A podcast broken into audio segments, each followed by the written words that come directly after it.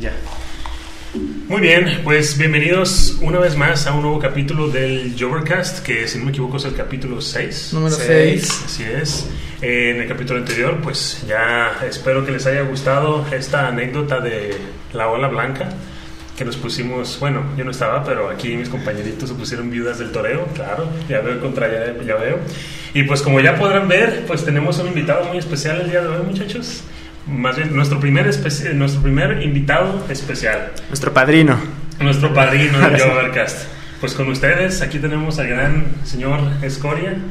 Gracias por la invitación, es un honor estar con ustedes y espero que pues, ustedes se la pasen muy chido y también pues, la gente que nos escucha, ¿no? Se diviertan y pasen un buen rato.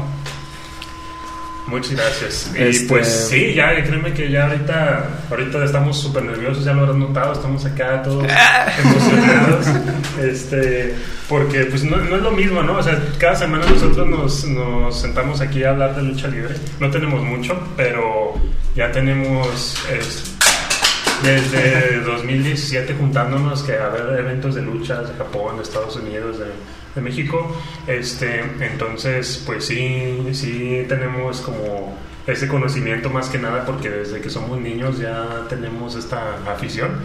Entonces, pues estamos empezando este, este proyecto y pues tener a alguien como, como tú aquí, o como, como usted, porque suena raro decir como tú, No, no, no te preocupes, no importa, hay confianza. Escoria. Este, la verdad es que, pues sí, es, es, es muy, muy emocionante para nosotros. Pues es que, sobre todo, creo que es la impresión de que nosotros realmente, pues no, más que quererlo entrevistar, nomás queremos que sea como una plática a gusto, sí, entre compas que nos cuenten anécdotas a, a gusto, cosillas así. Entonces, si nos, pues sí, no buscamos realmente la entrevista, buscamos bien como la plática, la anécdota. Y No, pues- me parece excelente, ya sales del protocolo de las entrevistas de algo muy estru- estructurado y ya conocen en la otra parte del luchador lo que es la persona. Sí. Y pues ustedes pregunten con confianza, que esto fluya y vamos a divertirnos todo y también para que este, la gente allá en- donde esté escuchando esto pues se divierta, este, se la pase chido y eh, tenga un buen momento, ¿no? A hueso, claro que sí. Vamos a empezar con esto, entonces así nos gustaría al menos que nos hablara de cómo fue sus inicios. O sea, usted aquí es de, es de Durango, entonces ¿cómo fueron sus primeros años cuando entrenaba y eh, debutó en la lucha libre? Así es, yo soy de aquí de Durango, Durango. Este, empecé prácticamente a los 17 años. Ya había entrenado en- en- acá en la colonia del refugio años antes cuando estaba en secundaria. Nada más que mi mamá me- regañó que si entrenaba o la escuela, pues ya saben, tuve que aplicarme, ¿no? La estructura de la escuela, lo clásico, de ponte a estudiar, una carrera y todas esas cosas de los padres, ¿no? secundaria estaba? En la 7, la Monsensai, sí. Yo también estuve ahí, ¿no? Sí, ahí eran los más disciplinados. Bueno, en ese tiempo que yo iba, estaba bien cañón y fue un reto, ¿no? Porque fu- fui el único alumno de la escuela en la que estaba, en la Cuitlagua, que se fue a esa secundaria. Entonces se ponía que en ese tiempo era, era de las más duras y me la rifé y me salió, ¿no? Sí pasé el examen por fortuna. Eh, yo, yo una de las cosas que le quería preguntar es cómo se hizo el salto de, de aquí de Durango a ya irse a la AAA, porque se fue muy joven, ¿no? Sí, de hecho me fui a los 18, pero no fue directo a, Mon- a, perdón, a AAA, a México, sino mi primer salto fue a Monterrey. Se supone que en Monterrey, pues, obviamente hay mejor escuela que en Durango, ¿no? En- hay más nivel, había más escuelas, había más funciones, había, mm, pues, ¿qué te puedo decir? Como más amplitud para crecer, ¿no? Había más, pues tenías todo, este, hasta la forma de entrenar, los lugares, aquí, este, en ese tiempo también estaba muy bien la lucha, ¿no? Pero solamente había, pues, lo que era la arena Peñafiel, este, era el único lugar que había. Y sí había gran talento, ¿no? Obviamente, pero obviamente en Monterrey había más para sobresalir, para irte fobiando, salir de, pues, de la rutina, de cosas, aprender, aprender cosas diferentes, ¿no? Y fue mi visión, ¿no? Tengo un hermano que es luchador y es mayor, ¿no? Y él es lobo del aire. Entonces él fue el primero que dio el salto a Monterrey. De hecho, él iba más adelantado que yo. De hecho, por eso yo me hice luchador. Por verlo a él, por dif- diferentes circunstancias, ¿no? Sí me gustaba, ¿no? Sí la amaba. Y, pero tenía otras, según yo, otras otros sueños, otras metas. A mí me fascinaba lo que era el, el fútbol soccer, Me encantaba el patinaje, yo era buenísimo para hacer acrobacias en los patinaje, en el patinaje, perdón. Y de ahí pues tuve la facilidad para las acrobacias, ¿no? Mm. Ya las traía, pues tenía mucha fuerza en los patines, mucha agilidad. Y ya pues este cuando me incliné por la lucha pues se me facilitó más por lo que había hecho antes pues como a los 15 años, ¿no? 16 que yo estaba con todo y pensaba más en el hockey, en el soccer que, que en la lucha libre, ¿no? Y es que de hecho tú fuiste de los primeros cruceros de, de aquí en la AAA, ¿no?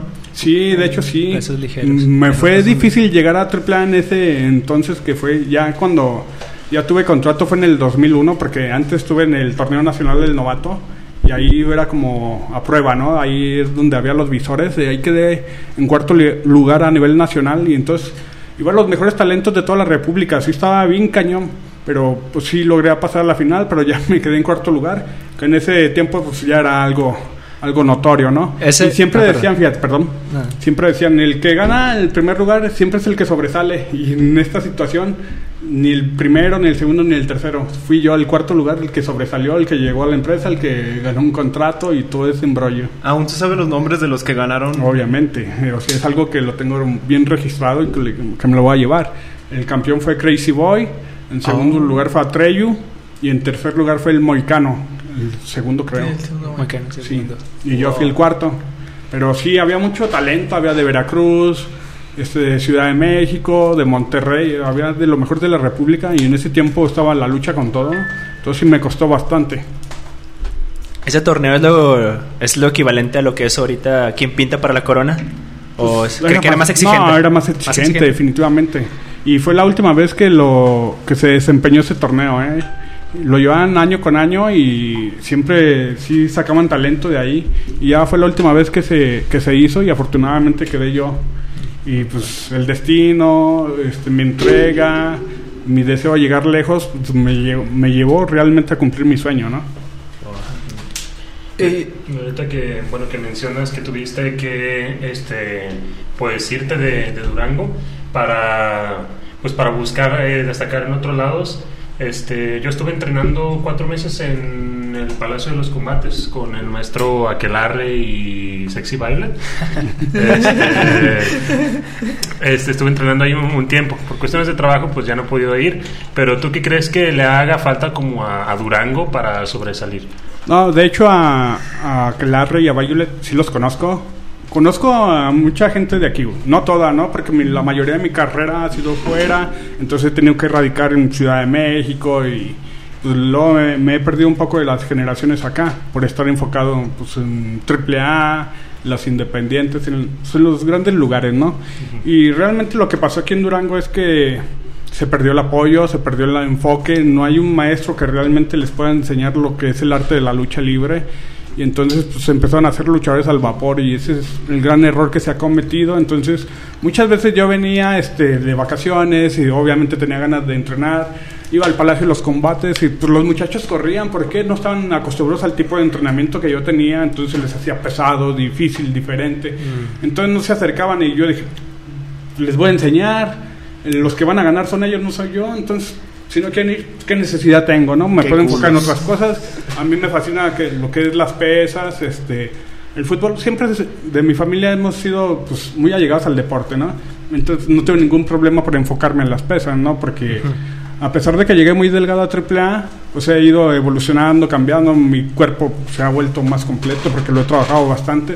Entonces no tengo ningún problema por enfocarme a las pesas y pues yo quería pasarles conocimientos a los muchachos, ¿no? Pero si a ellos no les interesó, pues a mí menos, ¿no? Pues Se sí. oye cruel, ¿no? Pero es la verdad. Oye, disculpe, ¿a qué equipo de fútbol le va? Híjole. Te voy a ser honesto. Me gusta el fútbol europeo porque me gustaba mucho el fútbol mexicano, me apasionaba, pero su nivel como que el fútbol es lento. Sí. Entonces me gusta más, más acción, ¿no? La adrenalina, ¿no? Entonces prefiero ver el fútbol europeo. De España me gusta el Barcelona. En Inglaterra me gusta el Manchester City. En Alemania, obvio, el Bayern Múnich. Y así, o sea, en las ligas euro- europeas sí, sigo los equipos, ¿no? Esperabas que dijera Cruz Azul.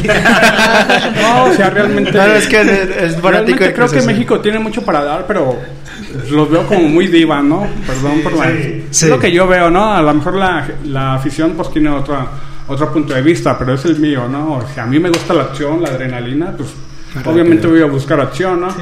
Y aquí luego se me hace muy diva, se me hace muy exagerada sus caídas, digo, ay, es que ni lo tocó, ¿no? Yo, yo tenía una pregunta. Quizás que estoy acostumbrado a los madrazos. ¿no?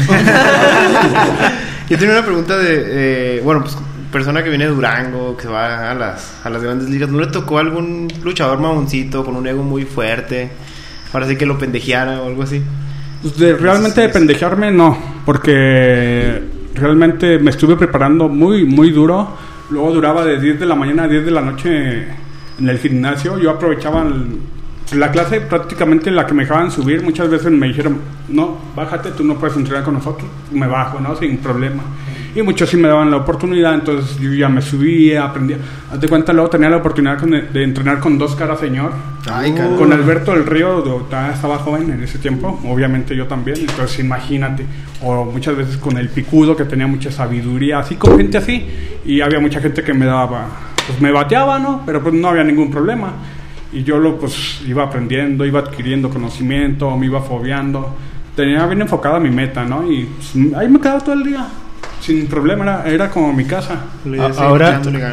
Ah, Bueno, ahora ya que vimos un poco más de lo que fue Scoria en Durango, menciona que llegó en 2001 a AAA, ¿no? Sí, ya, o sea, ya con un contrato firmado ya en 2001. De hecho, mi debut fue aquí en Durango el 17 de enero del 2001. El- En ese tiempo era la Arena Santa Cruz. Ahí fue el debut de Blood Family. Fue el primer evento contra los Vatos Locos, de hecho. Eran usted, Oz y... no, no era no. Oz. ¿No Era? Chessman, Charlie Manson, Ah, Cuervo y yo. O sea, la Black Family debutó aquí en Durango. Sí, Blood Family. Wow. Aquí fue el 17 de enero. 17 de enero Y ya, 2001. ya televi- televisado el debut oficial sí, fue sí, el... fue. no, o sea, esta era televisada. Ah, sí, Era sí, sí. televisada, sí. Incluso, bueno, yo creo Wow, que es lo que mencionaba de cuando estaban las arenas aquí en Durango. Teníamos eventos televisados seguido y se perdió de repente mucho tiempo.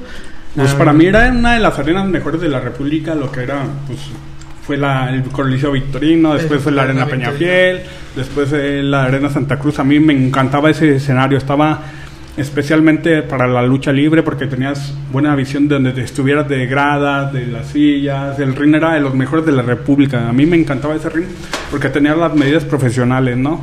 Y los eventos de televisión obviamente se hacían aquí porque la afición respondía, porque el lugar se prestaba, por muchas situaciones.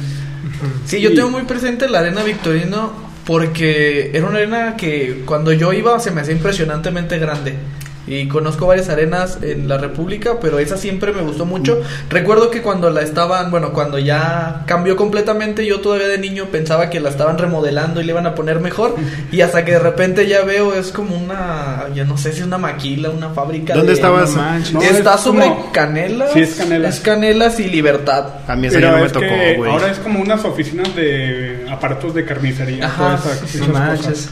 Y haz de cuenta el recinto estaba especialmente para la lucha libre, estaba bien diseñado, lo diseñó el señor Victorino y estaba sensacional. Esa arena a mí también me encantaba mucho y pues se fue perdiendo, cayó las manos que no debieron haber haber caído, ¿no? Y pues gente que realmente no, no amaba la lucha libre, gente que realmente solo les interesaba el negocio. De hecho, cuando fue a Arena Peñafiel, mi prima era pues la dueña de ese lugar, ¿no? Pero realmente no sabía lo que era el, el arte de la lucha libre, sino más bien lo hicieron por negocio. Entonces, por eso se Se fue perdiendo. prácticamente se fue perdiendo y terminó en, en eso de la carnicería, ¿no? En aparatos, máquinas, ¿no? Fuck. Sí, no, y a la fecha yo todavía paso por ahí por Canelas y Libertad. Búsquenla. Y sí, todavía me vienen muchos recuerdos. De hecho, está hasta el portón donde nos juntábamos y cuando paso, pues sí, me acoplaba cuando estaba morro. ¿Qué es ahora? Es, sí, venden aparatos como, ajá, para como carnicería. para carnicerías, refrigeradores Torrey, ¿no? industriales y todo. Es la de la Torrey. Ajá, la de la Ándale, Torre. sí, Sí, sí. Esa es. La chingada, Y a mí no me tocó esa arena. De lo que te perdiste, porque estaba muy chida. Sí, porque ya después. Es que estoy eh, chavito, güey. Perdón. Chale, perdónanos. Sí, oye, ya me hace sentir. Porque ya después recuerdo que comenzaron a utilizar lo que es el, la sección 44. Pero no, pero, pues ver. ahí no se, se veía claramente que no era para lucha libre. También me tocó funciones en el auditorio del pueblo antes y ahora y también. No, no era lo mismo. Se, se nota que es una cancha de básquetbol. Porque, porque en la arena, pues obviamente, hasta se respiraba lucha libre. O sea, todo estaba adecuado para hacer grandes eventos, para hacer historia, pero pues cayó en las manos menos adecuado. Ahorita ¿no? ya nomás es el, en el palacio y de repente cuando hay eventos grandes en la Plaza de Toros. En la ¿verdad? plaza En de la Toros, feria, sí. en la feria Mi, mi- bueno, yo hasta donde recuerdo, porque fue antes de irme, la última función televisada de Triple A aquí en Durango fue en la Plaza de Toros. Hace ya. uh, Sí, cuando era fusión. De Cuando hecho, era ahí- Ah, sí, fusión. cierto, sí. Sí. De hecho, era cuando tenía las rastas, ahí estuve. Que nos Sí. tocó con los perros Con del los perros del mal. Yo recuerdo con mucho cariño esa lucha porque fue la última función que he ido aquí en Durango. Y muy Sí, fue buena lucha. Y también, pues, porque estuvieron tanto la parca, que en paz descanse, como el hijo del perro aguayo, que De también hecho, en paz íbamos en equipo con la parca. Era Oz, la parca y yo. Sí, contra Psicosis, Daga y el hijo del perro Ajá. aguayo. Sí, no, yo esa función todavía la tengo en la memoria. Bueno, esa, lo- bueno, lo, que mencionas tú es de una función televisada, pero yo recuerdo en 2014 una función que se hubo aquí en la, en la Plaza de Toros en la feria, donde se estaba usted, eh, Cibernético y creo que Jeifar, me parece. Bueno, no me acuerdo cuántos estaban involucrados, pero estaba en esta el hijo del perro aguayo y el zorro. Y me puse a, a pensar que esa también fue la última lucha del perro aguayo, ah, no sé, aquí en Durango. Me hace que sí. Sí, ¿verdad? Sí, no lo recuerdo bien. De- ¿Del perro aguayo padre? Del hijo no, del perro aguayo, el hijo del perro aguayo. No, del papá fue des- mucho antes, ¿no? Sí. Ajá, sí. Yo tengo, yo tengo mucha curiosidad. ah, si, no sé si tendrá alguna anécdota así, pero muchos conocemos esta anécdota de Elia Park en donde le pagaron con dos pizzas y una coca después de un evento. Ay, ¿Alguna dos vez te cocas. tocó algo así que te que realmente no fue lo que lo que esperabas de un oh, evento? A tus No, primeros sí, años. sí lo esperaba, ¿no? Eso, mi papá hacía eventos y ya cuando terminaba la lucha, dice, ahora sí, vamos a pagarles. Y dije, "Ay, ahorita me va a llevar un buen, un buen cambio, ¿no? No, me llevé mi hamburguesa con mi refresco.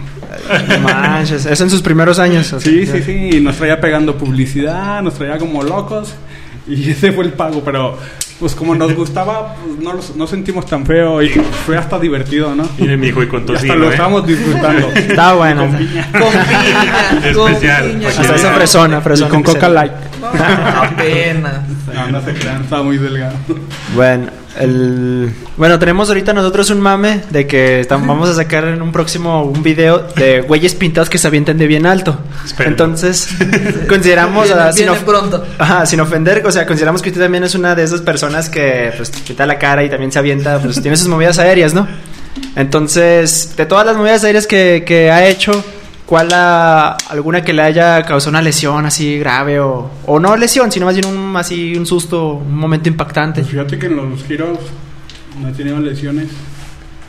Realmente no, porque pues, te, te digo que me preparé bien y entonces tenía todo bien medido. Ujú. O sea, haz de cuenta, pues, prácticamente yo conocía el ring sin verlo, este, también mi distancia, lo- sabía bien mis medidas, entonces realmente pocas veces caí mal. O sea, no tengo lesiones de que haya hecho un giro mal o así, cosas así, no. No, y sí, bueno, al menos a mí sí me parece impresionante porque para esa época, cuando yo recuerdo Triple A por ahí de la época de las facciones, que estaban los Vipers, los Bartos Ah, Locos, las una Black- la buena- Black época. Era impresionante porque decías, no, bueno, es que el técnico, estabas acostumbrado a que el técnico volaba y el rudo no volaba. El rudo era como que nada más le pegaba.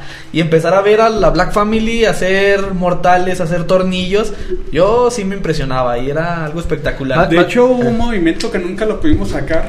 Y que entre- porque hagan de cuenta, nosotros cuando inició Black Family nos juntaban martes y jueves para entrenar a las 12 del día. Era nuestra hora ideal. eh, que estaba solo el gimnasio y que podíamos hacer nuestro desmadre. Poníamos una, una escalera por en medio de las cuerdas y era la catapulta. Entonces yo me subía a la escalera y me catapultaban y me echaban mortal. Pero nos pasó una vez que choqué arriba en la estructura. Y entonces ya por eso no lo pudimos hacer porque realmente no se podía medir pues, la altura, ¿no? El, el vuelo que me daban. Y se veía impresionante, pero realmente nunca lo No. pudimos sacar en, pues, en televisión, ¿no? Y hubiera sido algo pues, muy loco, muy diferente a lo de esa época. ¿Cuál es, cuál es su movida que usted diga, puta madre, esta cada vez que la hago sí, sí me da miedo lesionarme? o-" De hecho, hay un vuelo que nadie lo ha hecho, que es por adentro de las cuerdas que piso por segunda. Tengo que librar la tercera y dar el, el giro, el twister. Nadie lo hace más que yo. A nivel mundial, nadie lo ha hecho, nadie lo ha hecho eso más que yo. Y Y, hay- realmente no se le ha dado el valor que, que se merece ese giro. O sea, no sé por qué cuestiones y se ve muy chido. lo tiene como movimiento de firma. Sí, es firma, pero realmente no le han dado la importancia que es en la... Bueno, en ese tiempo en AAA se les hacía un movimiento X, pero sí tiene su, Elaboración. su grado de dificultad, pero no se le ha dado el valor que se merece. Y de hecho los jóvenes, los que van saliendo, que luego son más delgados, más ágiles, tampoco he visto que lo, hay- lo hayan logrado sacar. Al rato se lo copia un japonés y lo hace famoso. No, No creo, porque pocos tienen el ingenio de ese giro, ¿no? Ya que menciona, bueno, eh, bueno, ya que menciona las escaleras y el- ahorita tú que mencionaste las facciones, que en ese tiempo ya no era de rudo técnico, ya era de qué facción apoyabas, la Black Family, los Vipers. Eh, hubo una lucha en concreto, donde, que también estuvo involucrado, eh, sobre que Psicosis tiró a Charlie Manson. Esa creo que fue la lucha, considero yo, de las más extremas, porque fue una, o sea, no sabes dónde, toda la acción por donde, todos lados. No, mira, primero que nada en México sí se acostumbra como que el villano y el héroe, entonces es así como en, realmente en la cultura mexicana sí se acostumbra como que a la gente le gusta ver al sufrido y al villano, ¿no? Y que el, el, pues el héroe le parta a su madre al villano, ¿no? es cuando más lo celebra, ¿no? Entonces era difícil que se fueran, pero mucha gente sí escogía, pues sí tenía su facción favorita, pero realmente aquí en México la, gente se iba sobre el técnico, ¿no? Y este, esa lucha que dices, nosotros estábamos bien pinches loquitos porque sacábamos cruces con púas, o sea, Sí, era teníamos hambre de triunfo, ¿no? Y las ganas de sobresalir. Entonces realmente no nos importaba salir lastimados, el, el darse un buen madrazo, ¿no? O sea, realmente lo que queríamos era sobresalir y dejar marcado el nombre de Blood Family. En esa lucha, justamente la que, la que dice Sánchez, salió lastimado Charlie Manson, ¿no? Sí, ahí fue cuando se partió el fémur, se escalabró y fue, fue bien impactante porque nosotros ya habíamos sido eliminados.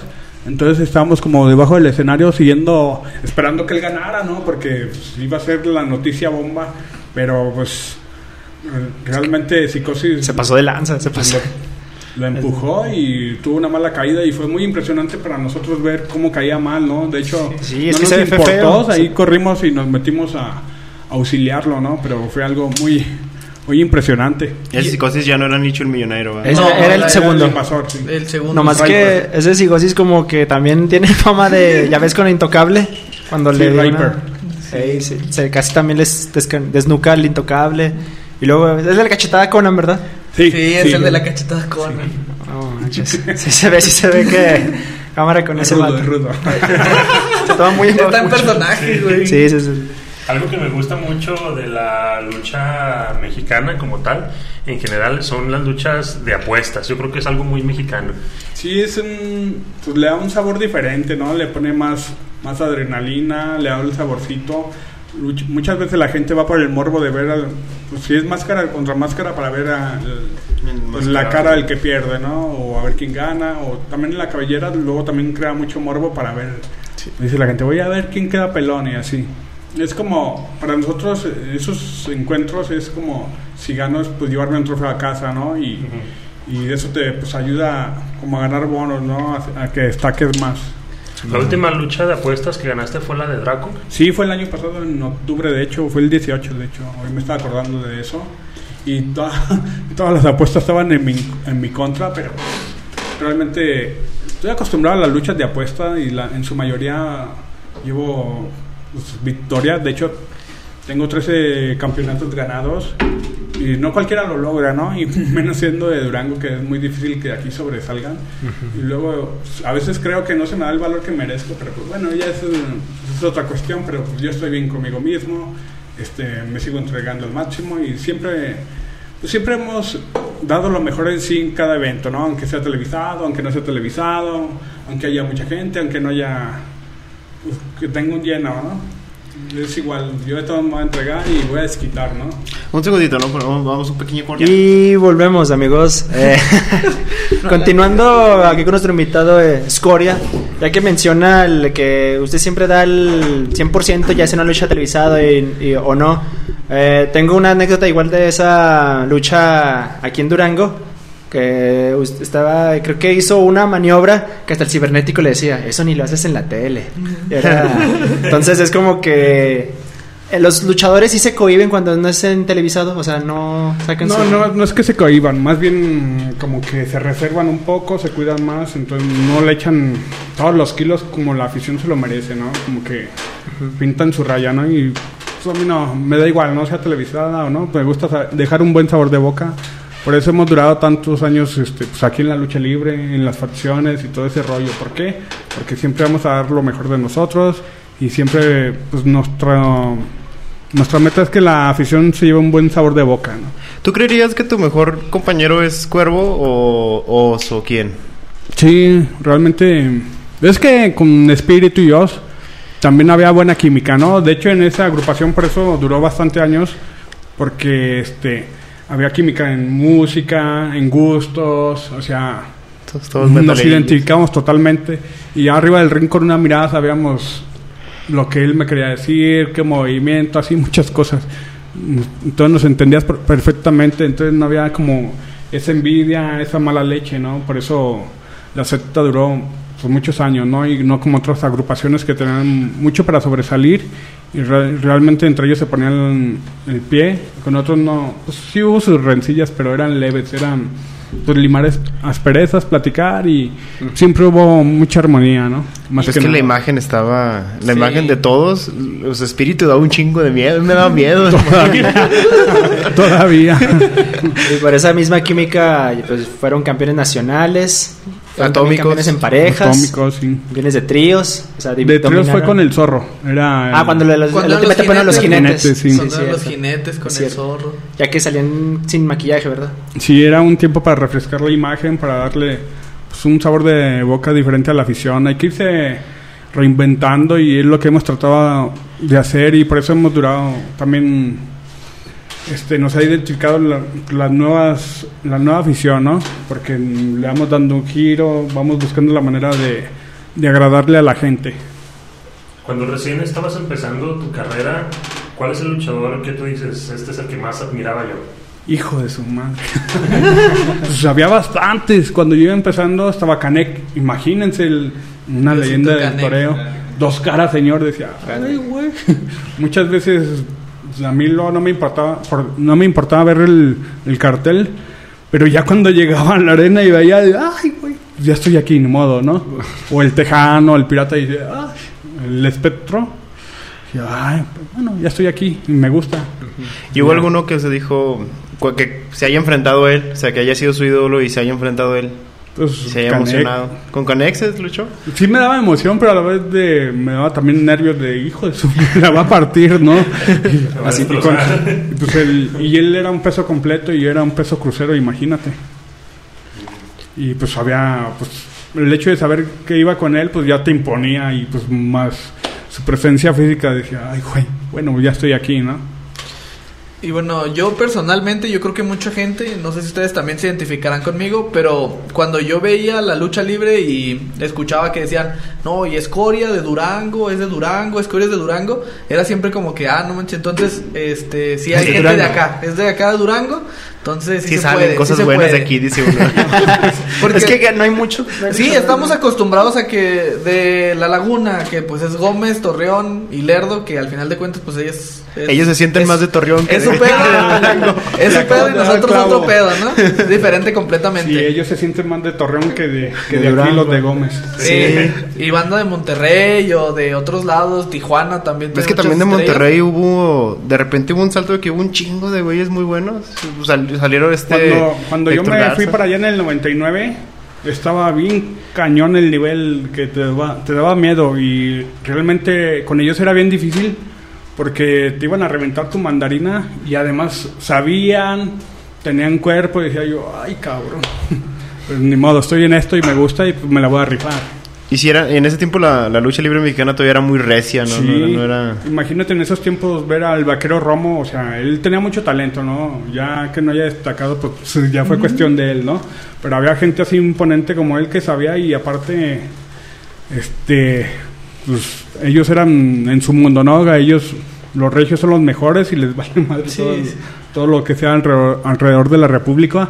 Entonces era difícil para mí, pero no me importaba, ya estaba ahí. Bueno, la... nos quedamos como Todos nos quedamos pensando, en, si es que escuchando. no, estamos yo escuchando y nos quedamos impresionados. ¿no? Eh, que menciona la. Pues volvemos otra vez a la Black Family, ¿no? Todos que con su Dark. Con su Dark. Este. Dice que es una agrupación que ha durado, se ha perdurado bastantes años. Y aún así, las nuevas facciones que llegaban, como los Psycho Circus, la familia de Tijuana, todavía les hacían enfrente y daban buenas luchas. De hecho, con la familia de Tijuana o los perros del mal se pudo haber hecho más, pero ya no estuvo en nuestras manos, ya estuvo en- de la empresa. Era una rivalidad buenísima. De hecho, se, se estuvo a punto de dar cuando estamos en nuestro apogeo como la secta ya. Y este, padrísimo, iba y ellos estaban en la Arena México, de hecho se iba a dar ese duelo, pero pues ya por cuestiones de terceros ya no se dio. Imagínate en ese tiempo que se hubiera dado ese vuelo, hubiera estado sensacional. Sí, no, o sea, ahorita que lo menciona yo me lo imagino y en padrísimo que era ese choque de empresas. Consejo Hubiera salido chispas, No, ¿eh? Porque estaban se supone que eran las mejores facciones de, aquí de México. Pues de ¿no? hecho, la secta empresa. era la contra. eh, la, la respuesta triple A de los perros, ¿no? No, de hecho empezó No, primero ah, la empezó secta. No, perdón, al revés, los perros era la contra Sí, de la era secta. la contra, sí. Pero de todos modos ahí había un chingo de talento, iba a salir chispas, obvio. O sea, nosotros bien preparados porque Cibernético es bien inteligente, yo les voy a decir. Entonces obviamente él tenía buen ojo, él estaba checando pues, quiénes podían ser sus caballitos de batalla y él pues llevarse los aplausos, la neta, ¿no? Y él pues sí nos ayudó, pero a la vez él aprovechó nuestro talento, nuestra preparación. Entonces hubiera estado bien perrón ese duelo. Después se armó la rivalidad, ya ellos estaban menos fuertes, pero pues ya no llegó a nada, ¿no? Con los Psycho también fue algo similar que la gente compró esa rivalidad, pero pues igual La- en ese tiempo los Psycho Circus traían como que la, aún traían la racha Ajá. y pues pasaban por equipos así a veces buenos, improvisados, pero ya cuando llegaron contra la secta, todos decían que ahí iba a acabar Ahí iba a en, un, acabar, en un sí. evento de Rey de Reyes, o sea, la lucha que dieron estuvo... De hecho, eh, teníamos un, un evento Puta ya firmado para, para un... Ay, no me acuerdo, creo en Tepic. Era por los campeonatos de tercia con ellos, pero ya no se dio por diferentes cuestiones de que nosotros teníamos compromisos en, en Japón y pues, diversas cosas, ¿no? Y por eso no se dio ese, ese duelo. Y yo pienso que ahí les hubiéramos ganado fácilmente. Sí, porque pinche, o sea, Psycho Circus acá y me acuerdo que así, porque la secta está un poco más así más y no, más se- compactos, ¿no? No, se le cuadraban así con mesas, les llevaban otro terreno que los Psycho Circus pues dominaban. Y en ese tiempo que los llevaron así un, un terreno más extremo, sí, o sea, sí se vio Pues que sí la secta era más extremo en general. Sí, pues de de que hecho hecho. eso era lo que, lo que mucha gente se fijaba de, de la secta, de Dark Family, que sí, fueron de los primeros que empezaron con la lucha extrema en con México, las ¿no? escaleras. Ah, bien loquitos. Más bien teníamos hambre de triunfo y no nos, in- no nos importaba el arriesgarnos, nos importaba más sobresalir, el, el llamar la atención, el que los reflectores estuvieran sobre nosotros y decirle a la gente, hey, aquí estamos. Y fíjate que impusimos moda cuando con Black Family este, empezamos a sacar el vestuario con terciopelo, lanes. Este, muchos luchadores que son a nivel local, ellos nos imitaban y pues, realmente eso es, un halago, ¿no? Es, es honorífico para nosotros que ellos pues, hayan sacado luego su vestuario similar al de nosotros. Obviamente luego no lo hacen bien, pero realmente es un tributo, ¿no? Pues aquí en Durango y la mayoría después cuando equipo- fue la secta, los luchadores locales ya todos con playeras y así. Ya se sentían de la religión cibernética, ¿no? Pero es un tributo, ¿no? Nosotros, bueno, en mi punto de vista yo no lo tomo mal, sino al contrario, pues son gente que te está admirando, no como le vas a buchar muchas veces, eh, quítate ese playero, no, al contrario, ah, pues, chido, ¿no? Chida. A mí me tocó ver a, a unos chavos que estaban pintados igual que la Dark Family, así Escoria, Cuervo, Oz, pero no manches, to- todos midieron como unos 60. o sea, yo me acuerdo que yo llegué a la función emocionado que sí son. es ¿Dónde que fue sí son. es que sí son. Sí, ¿qué pasa? Y ya que los vi, no, no son. No, yo, yo sigo sacando mi, mi niño interior, pero yo de en Halloween me acuerdo cuando la, la secta era top, yo varios Halloween era de, ¿de qué te vas a disfrazar? No, de, de, De de cuervo, de, de escoria, de Oz. Y mi mamá, no mames, hijo, de algo chido. Pues ¿Estás eso- loco o qué? Eso es chido para mí. No, pero ya no vamos a la escuela, de eso. Y, si no, no voy. Mi hijo agarra la onda. Sí. Ya mínimo me decía de la parca, esa mínimo es la muerte. No, no, no.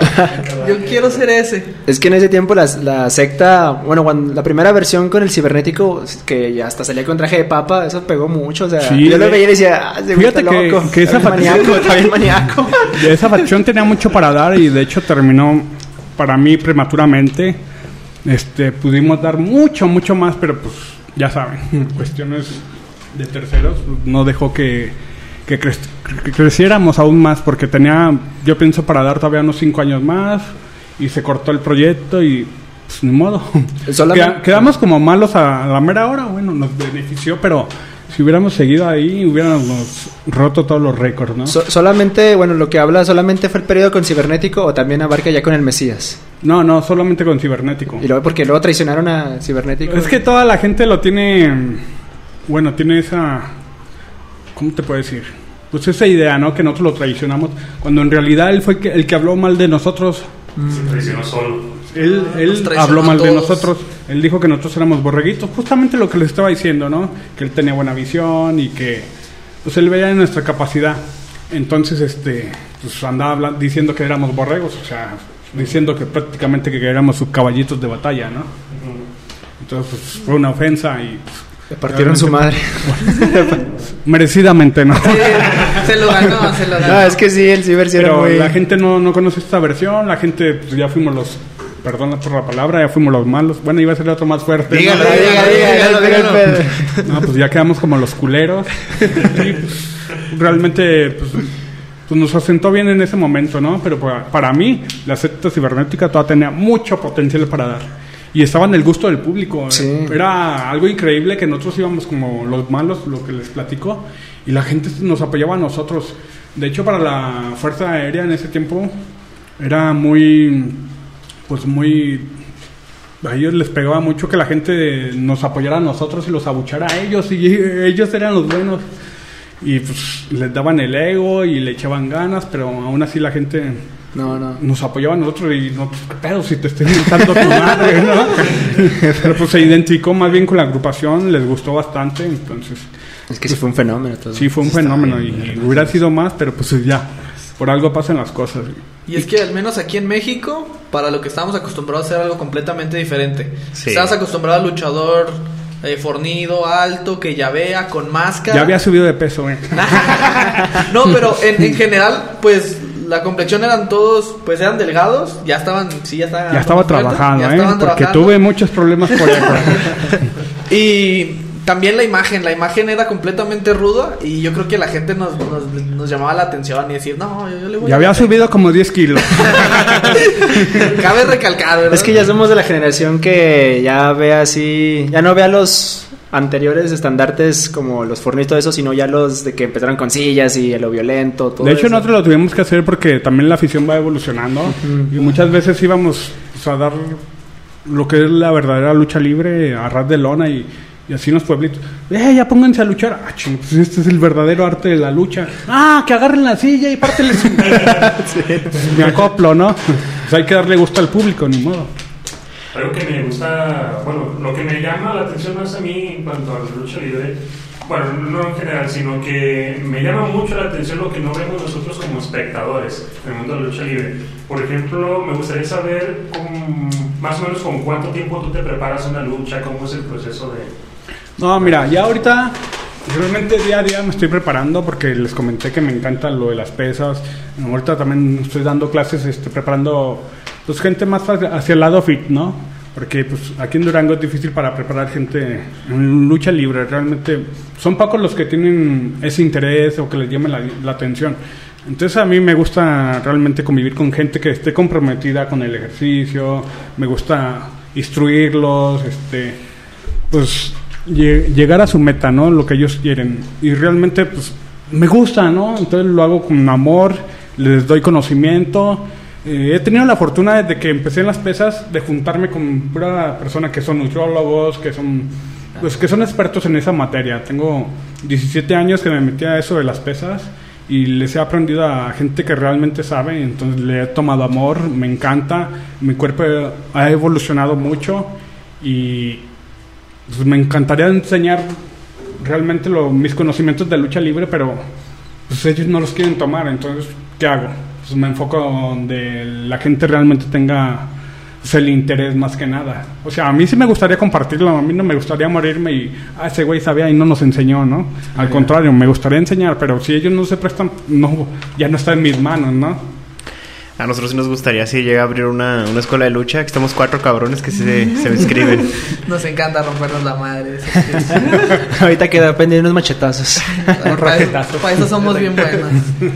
Si no es como mucha molestia o si no te incomoda, me gustaría saber cuál es como tu peor experiencia, por así decirlo, en, en un ring. ¿Qué es lo que peor que has pasado? ¿Alguien que no has- haya sido muy profesional? Pues la peor experiencia fue cuando se me zafó mi clavícula derecha. Fue con Daga. Este, yo brinqué para darle un golpe. Él me cachó en el aire y me giró y caí de hombro y se me salió la clavícula. Pinche daga. Fue mi. Pues una de las experiencias más amargas, ¿no? Y el Daga ahorita anda con, con la techa, tesa blanca. A su plancha. A toda madre, igual. El, el Halloween saca los, la, la, La la, revista de chismes, ¿no? Con esa plancha. Es que los, los mexicanos andan perros con las gringas. para que les arreglen los papeles. El Andrade con Charlotte, Daga con Tessa. Entonces está bien. Es que los gringos no, no saben.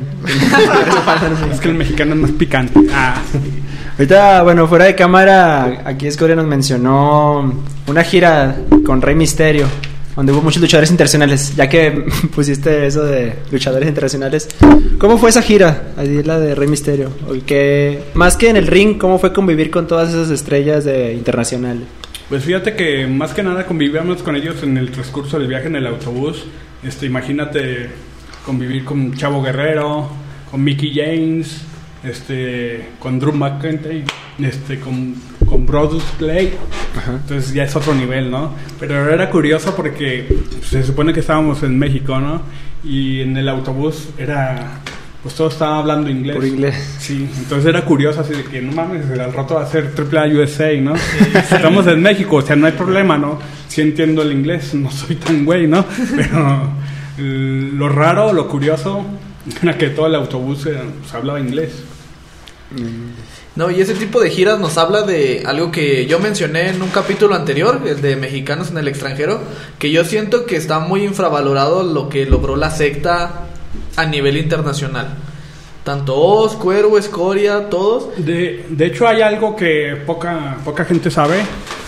Y cuando TNA estaba fuerte con, el, con los pesos cruceros, que era su fuerte, TNA tenía interés en mí, pero realmente se acercó a los directivos de AAA y ellos pedían una cantidad, ya se imaginan, enorme por mí. Entonces no se le llegó a la negociación.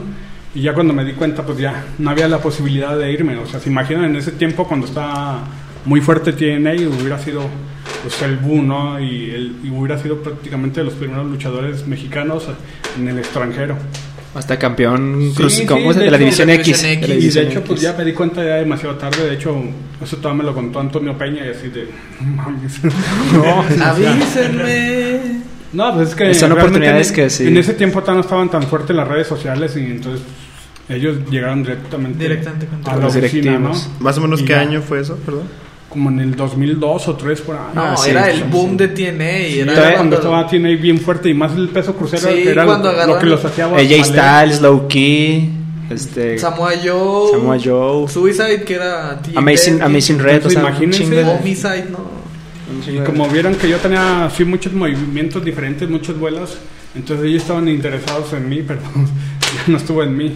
O sea, imagínense en ese año competir ya en la División X, que creo que mexicanos que compitieron muy pocos, o No, sea, realmente- Tigre 1. ya- No, eso ya fue después, ya fue después. Sí, o sea, después. mucho tiempo después, pero en ese tiempo ser de los No, pioneros. ahí era la crema de, de TNA la División X.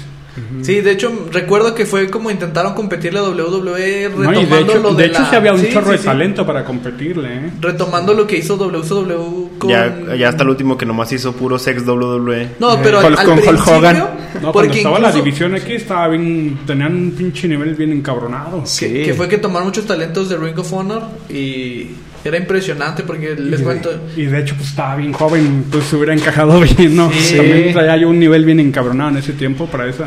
Para esos años, yo creo yo estaba muy adelantado en vuelos, tenía preparación a ras de lona, entonces yo pienso que sí la hubiera armado ahí en TNA. Y si hubiera en ido- esa división. si- No, no, eso no se pregunta. No, no, o sea, o sea- es obvio que sí. No, no, esas son oportunidades que hasta gratis. eh. Obvio, pero pues, mm, pues buscaron con las personas equivocadas que Ellos buscaban más bien el, su bolsillo, les valió madre el, el proyectar a alguien, ¿no? Imagínate, hubiera sido muy, muy chingón para mí, ¿no? Sí. Y lo, bueno, lo que quería decir es que si hubiera ido en ese tiempo, o sea, hubiera ido con su personaje de escoria como tal. así. Obviamente, sí. Y eso bueno, el personaje ya es no hay tanto no hay tanto bronca porque tú lo creas. A ellos lo que les importaba más bien era el talento que tenía yo, ¿no? Porque Sí. si hubiera ido con ese personaje así de escoria, hubiera sido algo hasta destacable. Porque, ya, bueno, ya ve que en estos tiempos muchos mexicanos en el extranjero, pues siempre van con esa onda, ¿no? De mexicano, o sea, latino y todo eso. Y la secta siempre se ha caracterizado porque, aún sin representar eso de que mexicanos, siempre destaca. Como en sus luchas en Japón. es, en no, sí, o sea, yo se me hubiera ido sin, sin pedo como escoria o con el nombre que me hubieran puesto, ¿no? Y ya le hubiera dado yo el toque que se merecía, ¿no? Sí, yo creo que eso sí hace, hace mucha diferencia porque nosotros como aficionados luego luego nos damos cuenta cuando nos quieren engañar y nos quieren vender un luchador que no es.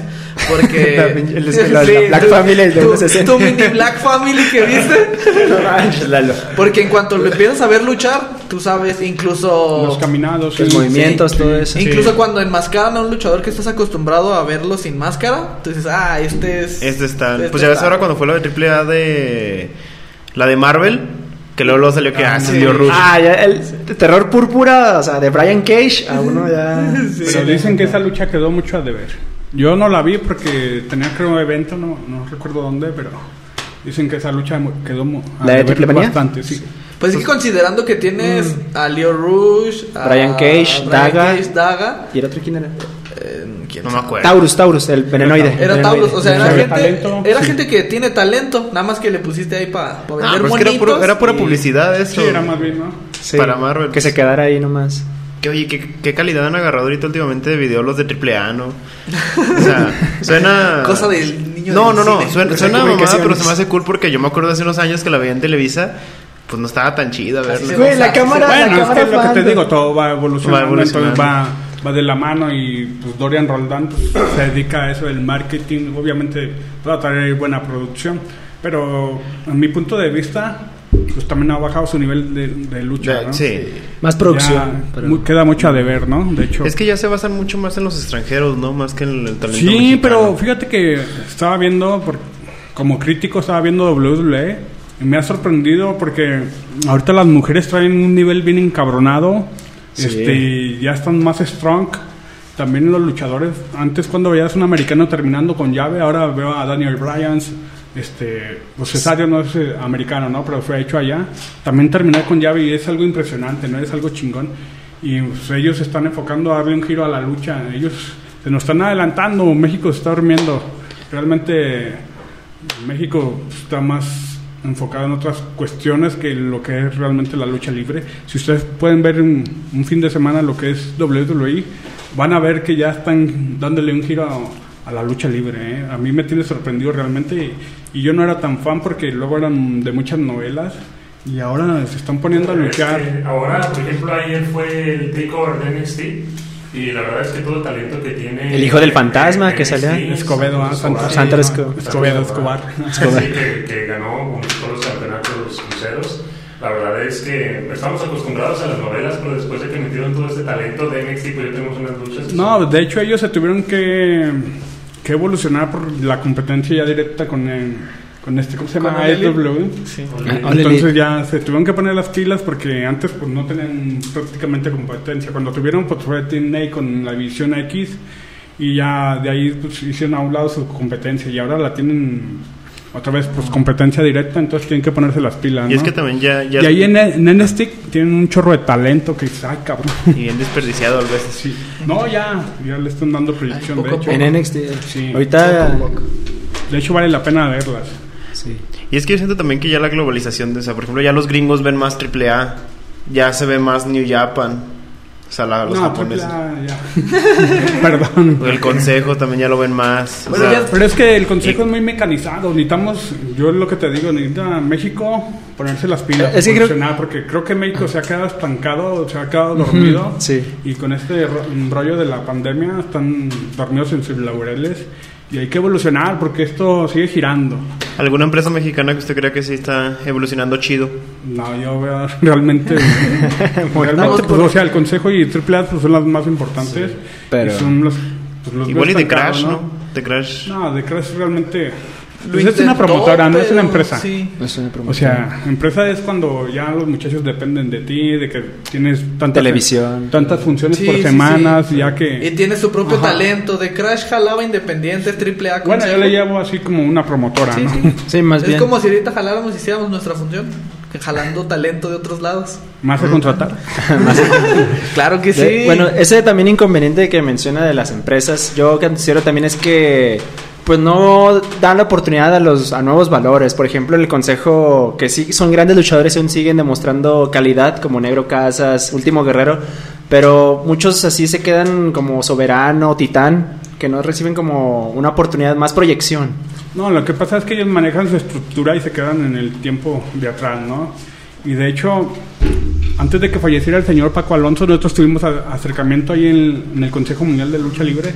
Ellos nos mandaron llamar cuando nos pues, salimos de AAA, ¿no? Y tuvimos pues junta allá en, en la Arena México, ya prácticamente estábamos ahí. Y falleció el señor Paco Alonso. Y ya fue cuando se, se estancó la negociación. De hecho, ellos nos habían prestado su abogado para arreglar eso de los nombres. Ya ven que es un embrollo ya cuando estás en las empresas grandes. Sí. Y Ya que peleando. De hecho, yo registré mi marca como Blood Scoria. Deje que nomás que se, se volvió a pagar la Un momento, Son comenzamos. Cortecito rápido. son, son propiedad de triple A los nombres. Sí. Cuando firmas el contrato, ahí cede los derechos. Ah, y el personaje Escoria era de usted. Mío, sí. de- lo- Desde mi primer lucha, el nombre de Scoria, yo, yo lo tenía. Es, pero con E o Es que yo lo hice con S para darle una variante. Es ese. O sea, ya para que fuera es diferente. Escoria. Porque, porque en realidad sí era escoria. Sí era A. Pero para darle así una variante. Disculpen por los cortes. Las cámaras andan de culas. No sé, no se nota nada, aquí no pasa nada. Fíjate, el, el- pasa el nada, episodio más chido que vamos a tener. Y están las pinches cámaras de culas, caray. Pero bueno, Nos quedamos en los nombres, ya me acordé. Los los nombres. nombres. Ah, sí, sí, sí. De que, bueno, nos mencionaba que usted le dio un toque de SC, Oria, al de. Que es como se escribía, Escoria como tal. Porque con, nos, nos mostraba las políticas de qué, güey. O sea, se le acaba de decir. Güey, él. sí. Ya, ya lo entendí. Nos mostraba las, las políticas que se da en eh, las empresas. Sí, es en la firma del contrato, luego, bueno, que ya tienes que especificar los protocolos que ellos manejan, más bien ellos se protegen, ¿no? Y yo cuando, de hecho, desde que inicié, inicié, inicié con el nombre de Scoria y ya pues cuando entré en la empresa me lo respetaron, que es muy raro que alguien le respete en su nombre, ¿no? Y a mí sí me lo respetaron, pero ya. Luego este, tienes que firmar los contratos, los, pues, los derechos y todo ese rollo de los nombres. Y por eso mismo, bueno, ahorita en el corte nos mencionó lo de la película y el videojuego. Sí, Era- así es. Entonces estuvimos en el videojuego, ¿no? Pero pues, me tenías que desbloquear y yo chingado. No quiero jugar Tengo que. Tenías que No. jugarlo para poder tenerlo. Y con esas gráficas, no manches, no se antojaba tanto. ¿no? No, y Es que era lo No, sí mismo. estaba bueno, ¿no? Y es lo que les... com- Creo que hace poquito les mandé, ¿no? Que andaba comprando juegos y, y les mandé la foto. de, Son buenos 40 pesos invertidos.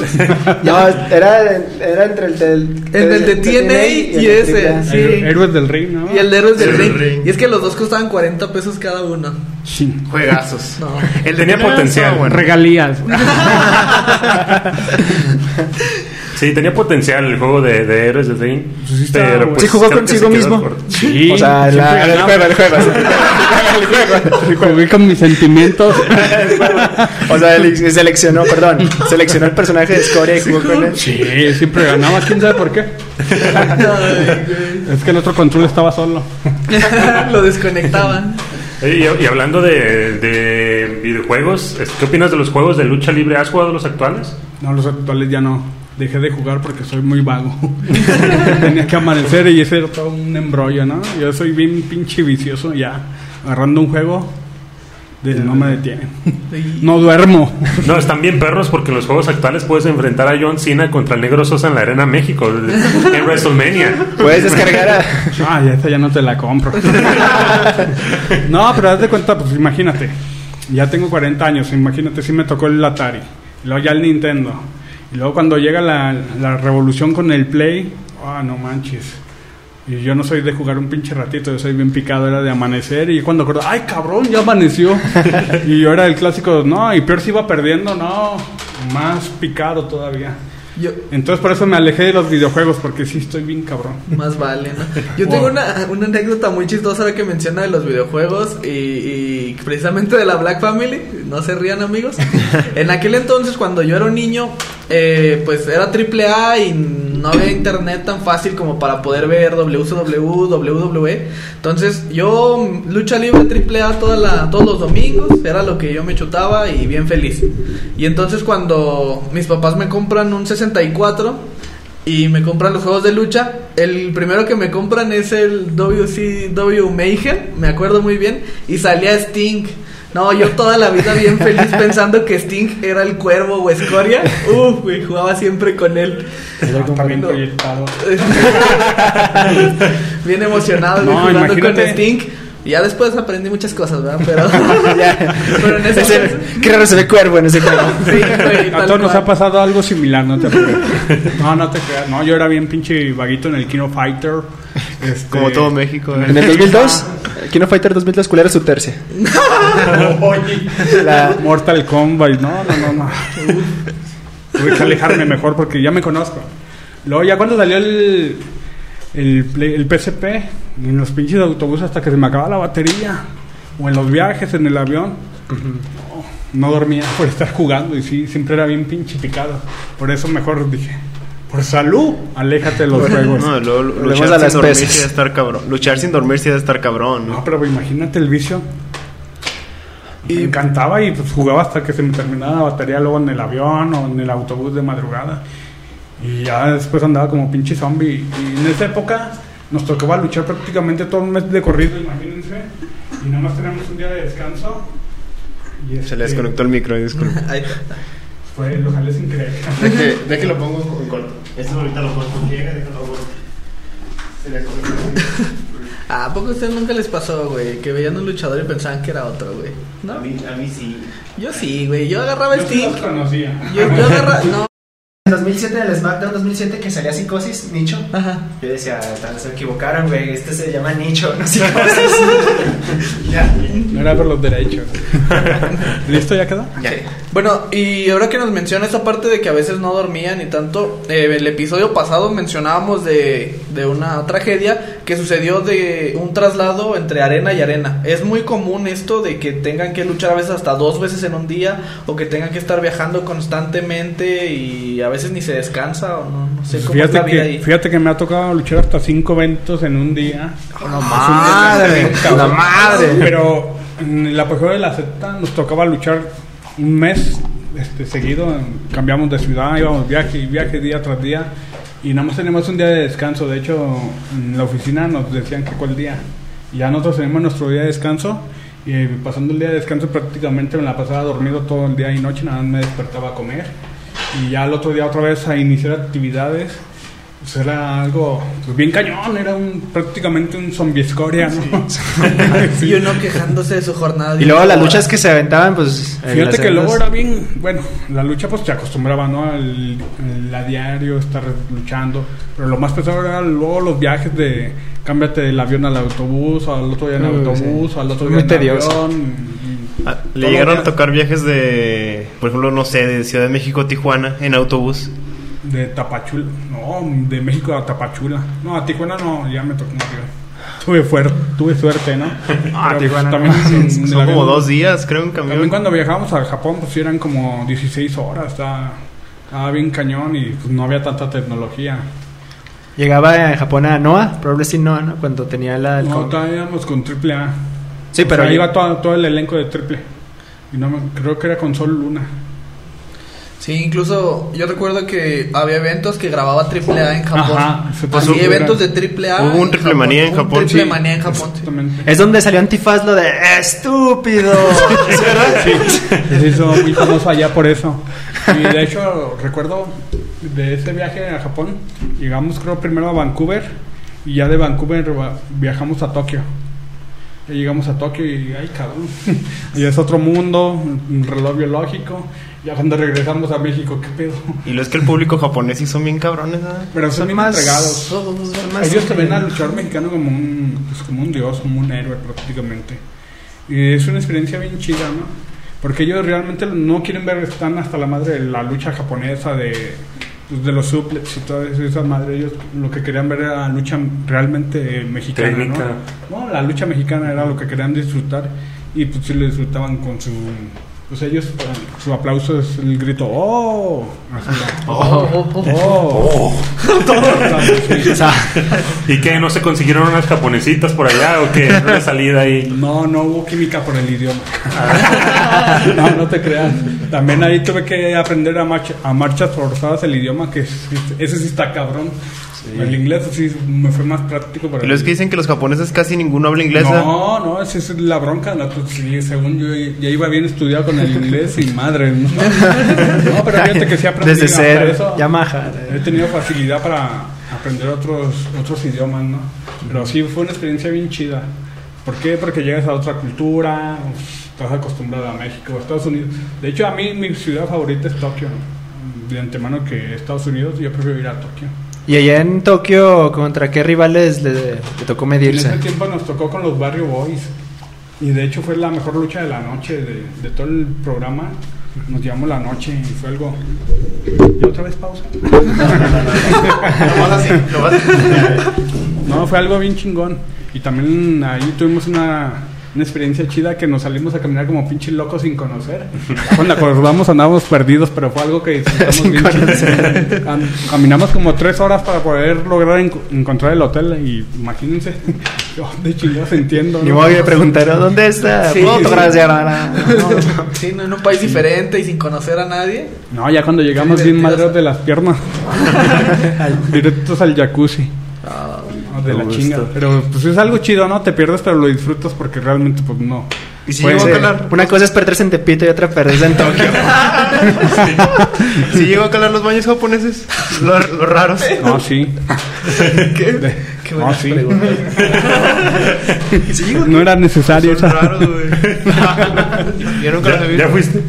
No, limpian de Pero otra veo anime, manera. pero- Limpian de otra manera, ¿no? Vio el meme, ¿no? En esos ¿Cómo? tiempos cuando se fue a Japón, ¿con, o sea, ¿con quién iba? O sea, como cuál era su, su crew, o sea, con los que hangueaba. Pues igual iba con Cuervo y yo. Era, pues éramos el grupito siempre, o sea, como nos entendíamos perfectamente, pues siempre andábamos juntos, o sea, siempre había pues buena amistad, ¿no? O sea, chido, o sea, nos llevamos chidote y pues teníamos las mismas ideas, las mismas loqueras, entonces encajaban muy bien. Sí, no, y. Porque hagan de cuenta en la lucha libre también tienen, pues hay sus circulitos, ¿no? Y hay grupitos y pues, cada quien jala para su lado, ¿no?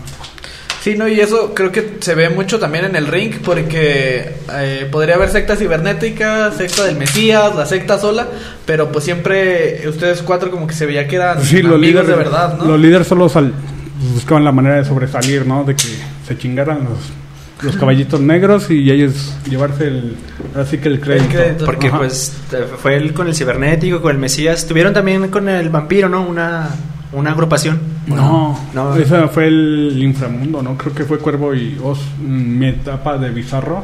Ah. Entonces ellos estuvieron como un tiempo, ¿no? Pero realmente ahí pues no, no funcionó o no le dieron la predicción que se merecía. Igual Bizarros tenía mucho, mucho pues para dar, ¿no? Para Tenían Tabú, diferente, dif- Amadeus. diferentes circunstancias, diferentes plumas. per- Ay, perdón.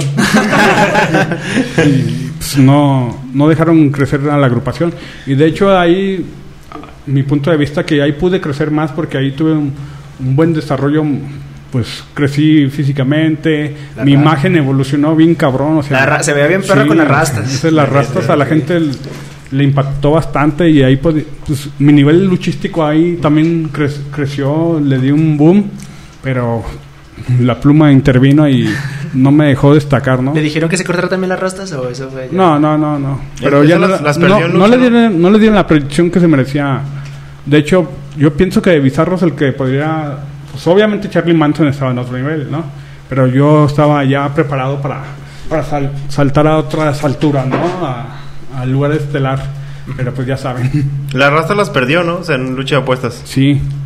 Ya que- cállate, ya que-. No estábamos hablando de eso. No me hablando de eso, güey, por eso dije güey. También que íbamos, ¿no? No, no.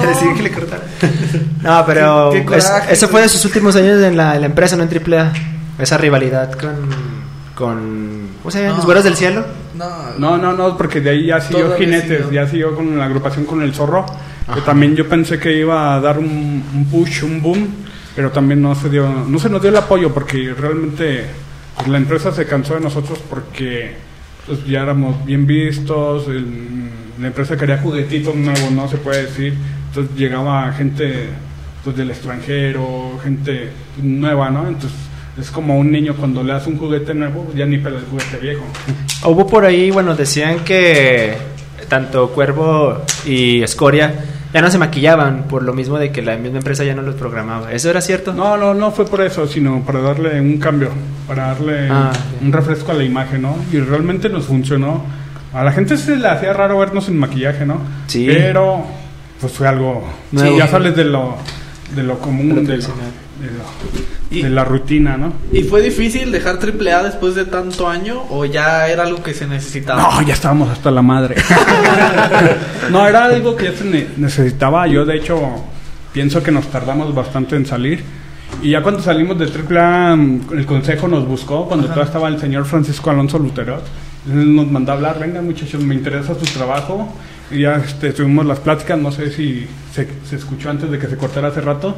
Este, tuvimos acercamiento con él, nos prestó a su abogado por el- la bronca esa de los nombres y ya este ya nada más nos faltaban pues cuestión de firmar ya para estar en la Arena México pero ya fue cuando falleció él y ya fue cuando valió madre no La secta en el consejo. No sí mames, ya estábamos no allá mames. de hecho un luchador de allá nos dijo no manchen sí. pues, van a entrar por la puerta mágica dice no bienvenidos o sea él ya dio por, por hecho el que ya estábamos dentro de, de la Arena México pero pues, ¿Únicamente Cuervo y Escoria o iban a incluir a.? a No, vos? no, realmente Paco Alonso solo tenía el interés de nosotros porque cuando nosotros nos quedamos en AAA, pues ya ganamos el campeonato mundial de parejas. y- Tres veces, ¿no? Sí, tres veces. Y es que era una gran ya pareja, vieron que había... Porque la rivalidad con Pagano y Mesías también tenía un chingo para dar con nosotros, pero pinche pluma otra vez. No. Y a la gente le gustaba esa rivalidad, Sí. estaba sabrosa. Y de hecho ellos sacaban lo mejor de nosotros porque ellos eran pesos completos y hacíamos que nos rompiéramos la madre bonito. Y, y el saber que luchamos luego contra ellos era saber que íbamos a amanecer al otro día dolorido, pero ellos también porque no nos íbamos a dejar. Y de hecho salían buenas luchas. Y eran dos pinches tanques los cabrones esos. Sí. Y bien locos también. O sea, esa rivalidad también pudo dar bastante con la afición. A la afición le gustaba, pero al dueño, ah, perdón. Ah, bueno, a la gente que estaba infiltrada y no. ah. Sí, ese era, ese era el problema que yo creo que muchos vimos, que siempre queríamos ver más y más de la secta y cuando ya iba en un terreno un poco más estelar, nos frenaban y nos volvían a meter a lo mismo. O a cualquier porquería fuera. O a un extranjero. Ah, no, no, no es ningún secreto que la Triple S ha sido muy malichista. O otro Jeff talento. Jarrett aventando tortillas. Pues no, man, güey. Pinches campeonatos ni los defienden ya. No, Los de hecho, ay cabrón, yo lo tenía ahí de tranca en la cortina. Ah, No, sí.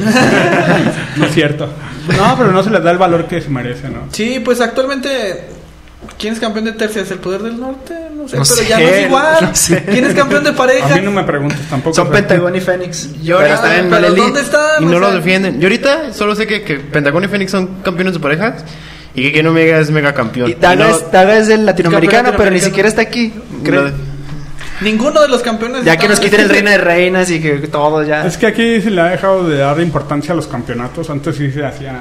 Con los atómicos había. Sí. Pues había un chingo de rivales y se le daba la importancia que se merecía. Y por eso los eventos magnos tenían una relevancia. Porque el saber que eran de campeonatos, hasta para nosotros mismos, era una presión extra. El dar lo mejor de nosotros. También el, el llevar una buena presentación en nuestro vestuario. Y todo ese embrollo. O sea, Sabías que iba a estar buenísimo el, el evento porque tenía toda su relevancia como se la merecía.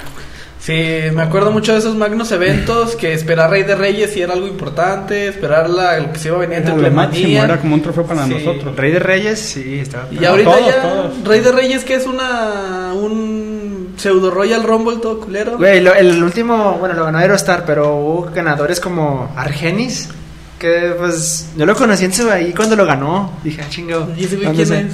Pues Pues, el carnal de, carnal de Carístico.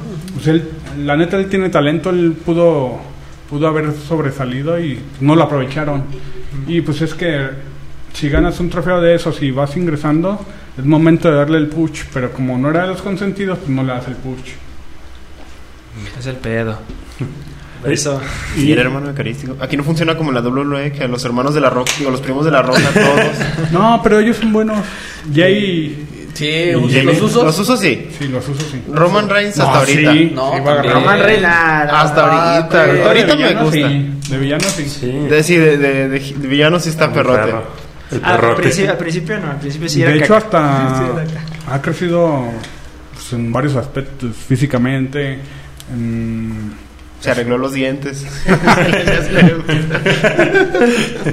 Su actitud y todo eso, o sea, le va bien el ser malo. Luego lo, lo cambias a, a técnico, pues obviamente le va a pesar porque no le nace. y es que tiene cara de malo. Es Es como, si, es como si Dark Horse, por ejemplo, o toda la Black Family llegara hasta, a Estados Unidos con el siendo técnicos no queda. No, obviamente no. No, incluso No, cuando no, quieran no. técnicos, no, no, no te creías que Pero iban a fu- ser cuando estaban con la parca sí fueron técnicos, ¿no? Sí, sí, Pero el inframundo. no le. Bueno, le gusta más ser rudo, obviamente, ¿no? Pero en esa época de técnico. Pues es que de cuenta no tengo ningún problema porque tengo la preparación para las dos escuelas, entonces no se me hace nada normal, sino...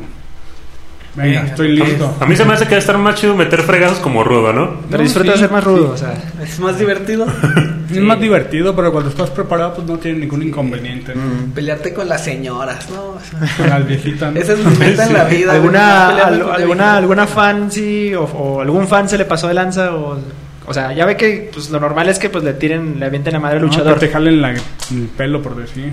Ajá, sí le, le ha pasado mucho. Sí, un chingo. Y no se lo devuelve acá como Elia Park. No, Eh, ya cuando volteas a señora, pues, ¿cómo le vas a pegar? Eh, banda, no le jalen el cabello a los luchadores, no sean ojetes. no sean cabrones. También el pinche público mexicano es muy. Se, se mete mucho a la lucha. se Sí, güey, Es que no es que se meta, yo creo que solamente en la lucha mexicana se tiene esa interacción con los fans. Realmente se tiene interacción con el público, ¿no? En la, en la lucha realmente eh, estadounidense o japonesa es más de lo que pasa dentro del ring. Y pues los que han ido conmigo a ver luchas saben que a mí hasta me han aventado luchadores encima. Este, cuando voy yo a las luchas no sé por qué siempre termino pasando cosas malas. Porque estás grandote, güey. Si nada, sé si aguanta. Sí, sí se aguanta. Sí, pues es que aquí mucha gente va a sacar sus- todos sus problemas y saca esa adrenalina ahí en la lucha libre. Sí. Pues es un, pues una manera, ¿no? De, de sacar todo lo que traen adentro. Sí, es- expresarse, ¿no? Es un desestrés también. Ajá. A, a mí una vez me tocó en Naucalpan ver un morrillo que se quería subir al ring a defender a no me acuerdo qué luchador era. Lo tuvieron que bajar entre la seguridad y el morrillo estaba bien enojado, un morrillo como de 12 años. Solo en Estaba México. encabronado Solo en porque no lo dejaban subirse. Estamos locos. Nosotros no, no- si pasara eso nos, nos subiríamos a defenderlo. No, sí. No, no, no sean montoneros. Me partan la madre, bonito. Pues vives de todas las situaciones, ¿no? Luego también me han pasado ya pues, con las mallas así, señoras que me agarran la pompa y así de yo qué pedo. Sin un besito no va. A lo que- Espérese a que se acabe la lucha, señora. Dígame Invíteme a algo. comer. Motíveme. Ah, no. Mínimo que eran señoras, ¿no? Imagínate que te volteas de un cabrón. Al menos no eran señores. No eran señoras. Y Sí, sí, tan y te dicen, estás bien sabroso. Qué No, bonitas rastas. Señora. ¿Hay algún luchador de los actuales, no sé, talla internacional, del que sea, que, que diga, yo me quiero enfrentar con ese güey? AJ está.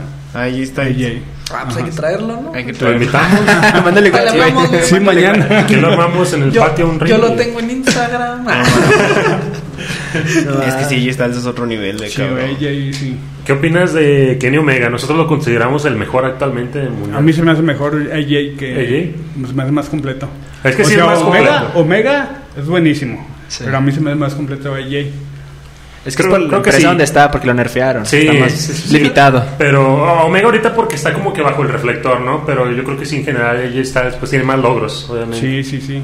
Y también ya Kenny Omega va para arriba y yo creo AJ Styles ya es la estrella que es. Ya cuánto ha logrado. Está consagrado. o sea, Ya hizo todo Es lo que tiene que probar AJ nada ya. era un luchador muy completo. O sea, yo he seguido su trayectoria y es un luchador muy completo. Te puede luchar ras de lona, te puede hacer también giros, puede ser este, muy duro. Entonces, muy, muy completo. Esos güeyes que para todo, todo lo hacen bien. Y esperemos, Fácil, ¿eh? y esperemos que el día de mañana WrestleMania se convierta en campeón de triple corona en WWE. Ah, sí, eh, no, ya sería Ah, pues- Grand Slam, ¿no? Ah, Grand Slam. Ya sería- Slam. Pero con Sí, su sí, compañero es el humo fue, fue, fue, fue, o sea, ¿no?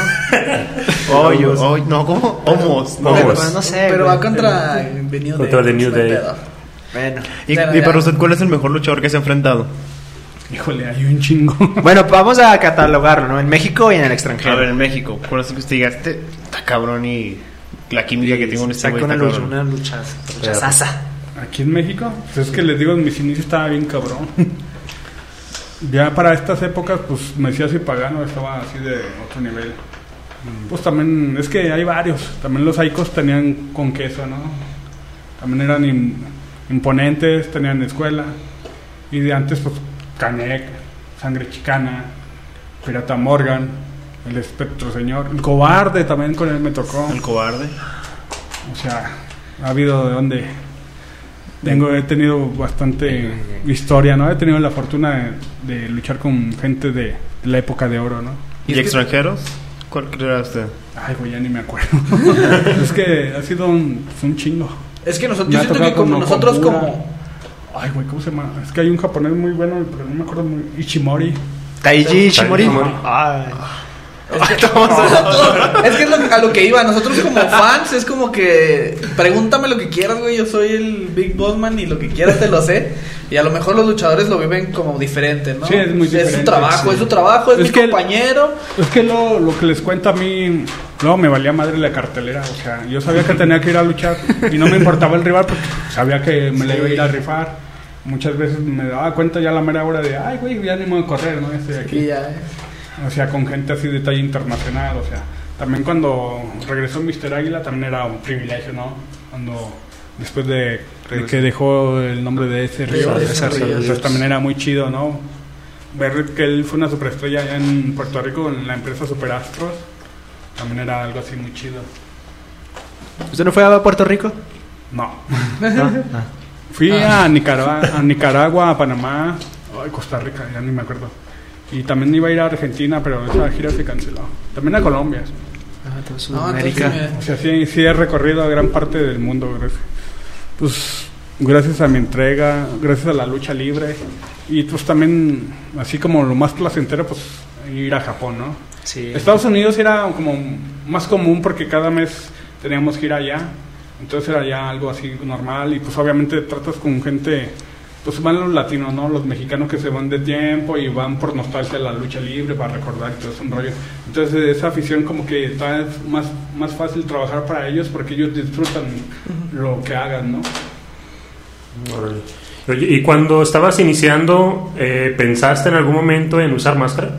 No, mi cara no se presta para la máscara porque mi cara es un poco delgada, entonces no embona. Me hubiera visto chistoso, ¿no? Entonces siempre más al lado rockero, ¿no? Más- Escoria con máscara.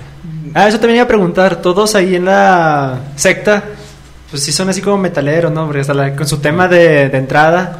Y pues, es- o sea, todos representan eso, ¿no? Pues fíjate que mucha banda empezó a conocer a Ethereum a- por parte de nosotros, no sabían ni qué. Pero ya Todas las ahí- canciones de AAA, Yo todas. Ya de ahí empezamos. Sí soy. Sí, soy. dimos- ahora sí que dimos a conocer a Ethereum, ¿no? Y pues sí, sí nos gusta esa música. No, mira, es que no me los imagino escuchando un cumbión, güey. No, pensaría, Imagínate, darks, pero... imagínate entrenando Sí. y con José y José, no. No, yo lo pensaría, no, pues desde Durango, pasito. No, Es que, no, o sea, no. No, a mí, de hecho, a mi mamá, yo recuerdo, a ella le gustaba Guns en aquellos tiempos, este, Metallica, y pues, ya de ahí pienso que fue donde me fui inclinando, ¿no? Ya después, pues yo ya me transformé más hacia Haggard, Therion, Lacrimosa, Nightwish, y todas esas bandas chingonas. Yo me acuerdo mucho de ustedes. Es que yo conocí a Slipknot por la secta, por la secta, porque el logo era, te pongas nervioso. porque el logo era, era parecido. ah, sí, sí. Y Yo siempre que escuchaba Slipknot me acordaba mucho de, de la Black Family. Ya ves que tú también usabas el, el maquillaje de Joey De hecho, Jordison. también traía una máscara similar. Sí, ¿no? Y actual... Pero realmente nuestros, nuestros personajes eran basados en vampiros. Sí, incluso me acuerdo De hecho, de- mi maquillaje, el- lo de arriba, significa son unas alas de vampiro. Ah, porque salían con camisa blanca, ¿no? Sí, con la, cierto. como con Sí, era no me acuerdo, sí. estaban muy chidas Cuando fue Black. Family era así algo gótico. Y fíjense que mucha Ah, pues sí, que eran de vampiros. Salían, salían de vampiros, bien darks, todo eso. De ahí por eso les pusieron dark a todos. No, ya lo de Dark fue por, ya saben, el registro de los nombres, que Cuervo no se podía, no se podía registrar directamente, entonces tuvieron que buscar como Una variante. ajá, una variante, y por eso fue ya lo de los Dark. Pero realmente la imagen, la primera fue así bien gótico, que la aficionaba, pues las, los- la gente gótica no se acercaba a las arenas, pero a partir de nuestra imagen mucha, mucha gente iba así, vestida de terciopelo, góticos a las arenas, a seguirnos a nosotros, o sea, pusimos algo pues, diferente, ¿no? Dentro de la lucha libre mexicana. Es que neta, bueno, Antonio Peña sí, pues dio mucho en el clavo con eso, pero hubo mucha experimentación con personajes y No, es agrupaciones. que, mira, yo te voy a dar mi punto de vista ya estando del otro lado. Antonio Peña tenía personajes para todo, para el todo tipo de público. Entonces, de un lado te iba a llevar góticos, de otro lado chavas para Latin Lover, de Los Barrio Boys, un ídolo para skate. niños, o sea, tenía para todo. ¿Por qué? Porque eso te ayudaba a que las arenas se abarrotaran. Por eso tenía él esa visión. A lo mejor tú lo ves de otra manera, pero así era como nosotros lo veíamos. Él tenía pues, prácticamente todo. Desde la primera lucha ya había rivalidad, entonces había para. Pues es que aunque, aunque mucha gente, bueno, de la gente del toreo y así, dice que Antonio Peña vino a arruinar la lucha, pues no, fue, fue un visionario ese señor. Sí, Sí, tenía mucha visión. cambió todo. La neta, del planeta. Bueno, Sí. nos- nos- esto es como punto de vista de fanático, porque después salieron agrupaciones así medio raras, como las Chivas, los Cumbia era- Kings. Pues es que era agrupación, pues era un juego de hacer chance y le pegaba, o sea, era el riesgo, ¿no? Como en todo. Pues como y, la much- WWE. y muchas le pegaron, ¿no? Pues como los Viper, que también en su tiempo Ah, los Vipers sí. fue un boom, los vatos locos, ya después nosotros, o sea. Pero le ibas dando variantes, le ibas atrayendo diferente público, o sea. Había también un público para los minis que era un espectáculo sensacional, que era una garantía el ver sus luchas. O sea, él veía para toda la afición, o sea, no solo para una parte, que es lo que ahora muchas veces en, en estas épocas solamente se ve para un lado y no, no para las diferentes aficiones, ¿no? Bueno, y, y actualmente que sabemos que Scory es luchador independiente actualmente, 100% y recuerdo antes de la pandemia eh, lo vimos en rivalidades, bueno, con, junto con Cuervo, luchando en el centro del país, yo me acuerdo contra el Fresero y esa banda y, y pues después de la pandemia sí se vino época complicada. Sí, o- estuvo muy complicado. De hecho, fue un, pues, año pesado, ¿no? En cuestión de trabajo, porque en crecimiento personal yo creo ha sido el mejor en mi vida, porque tuve bastante aprendizaje. Y estábamos también, mm, ¿cómo se llama? En Nación Lucha Libre. En- Mm, sí, era- sí, sí. Era de Alberto el Río, ¿no? Sí, sí, ahí, ahí. De hecho, creo que viene la segunda temporada. Ya, este, pues, ya tuvimos noticias, esperamos y pronto se, se reinicie esto y ya está en Nación Lucha Libre. que- Es que ya ganó el juicio, ¿no, Alberto? Bueno, sí, quedó atrás, no, ya. Vato. Guarda, tu TV Notas. Lalo. Sí, güey. Ya, ya, ya tuvo pláticas en Imagen TV que les interesa el producto, entonces va, va a llegar la segunda temporada. Lo andaban viendo la cuestión del talento, ¿no? Pero ya tuvimos ahí noticias, ya nos buscaron, ya tuvimos acercamiento con ellos. Pues Ya. esperemos sea un gran proyecto, ¿no? Pues era buen proyecto, pero la- ya por diferentes fallas pues ya no se concretó muy bien. De hecho, eh, Nación les pudo dar competencia a la Arena México, a AAA, pero pues ya. Como en su momento lo hacía Elite, ¿no? Así. No, se me hace que tenía más Nación. Nación. Porque traía buen talento. Ya ves que traía a a Carlitos, Carlito. a Chavo Guerrero, a MVP. Este, ay, no me acuerdo de los demás. No, Sí traía gente de renombre de Estados Unidos. Nación era una muy buena combinación porque traía talento mexicano que iba en ascenso, gente ya consagrada, Ajá. consagrada y aparte estaba trayendo gente de Estados Unidos y de otros lados que estaba bien. Ahí lo que no me gustaba a mí era el- la parte de la narración, pero pues te ¿Quién la narraba? chutabas, ¿no? Te la chutabas como podías. Pues ¿Quién ya no narró? tenían na- nada que hacer los sábados. No, sí, y, y también el horario, el horario también no, no era el más favorable, pero sabemos que ahorita también... Pero tenía buen rating. Por algo se acerca otra Sí, vez. sí, sí. imagino. Alberto, ¿no? Y hace rato nos mencionaba pues esta, este posible trato con TNA. Eh, ¿Llegaste a tener alguna otra oferta de alguna empresa en el extranjero? No, no supe ya. es que en ese tiempo no, no había la revolución de las redes sociales. Entonces yo pienso que si mi carrera hubiera iniciado, iniciado en estos tiempos de hoy, fácil si hubiera tenido grandes ofertas, porque creo que el talento que tengo es único. Sí, no. No, sí. Pues que, por ejemplo, que ahorita estaba muy de moda el, el aspecto de Pentagón en el extranjero. Yo creo que, por ejemplo, si, si usted le hubiera tocado... Bueno, en general la Black Family, estas épocas, sería el mismo... Sí, yo sería, creo sería un con, boom. con más auge, yo creo. Sí, porque- pintados, partiendo madres, o sea. el- Y valiéndonos madre. Sí, no, y, y yo, sí, lo que mencionaba hace rato, de esa parte de las, de las cruces con alambre de púas, yo nunca lo he vuelto a ver, nunca. Y yo creo que, que ahorita No. eso llamaría mucho la atención, porque ya sabes, ¿no? ah, no, ya segundas partes no van. No, no, ya, ya No, ni no, lo no hagan. ¿eh? Porque los vamos a demandar. No, ya no, ya me da miedo. Dice... O sea, ahorita esta edad sí se refería a una de esas luchas cabronzotas extremas, Extremas. que se aventaban en esa época. Verguizas cabrones. No. Antes necesitaba mm, un día para recuperarme de tres luchas, ahora necesito tres días para recuperarme de una lucha, entonces estaría bien cabrón, ¿no? Un chocomil y vámonos. a Sí, pues ya te desacostumbras, ¿no? Antes pues luchaba seguido, pero ahora con lo de la pandemia pues está más cañón. Pero te eso ya... Bueno, No, me sigo de físico. Ya dijo, ya dijo. Ya te dije, Más de ya 10 kilos, sé. Sí, puro poder. Puro poder, chocomil. Porque sí me, chocomil, pues que sí me acordaba mucho de verlo cuando yo estaba más chiquillo. Pues sí estaban... En general todos los de la Black, Black Family estaban más... Pues eran cruceros. Más compactos. No, se me hace que más El- compacto era yo. Yo cuando llegué a, a triple ya con el contrato pesaba 63 kilos. y yo peso eso, güey.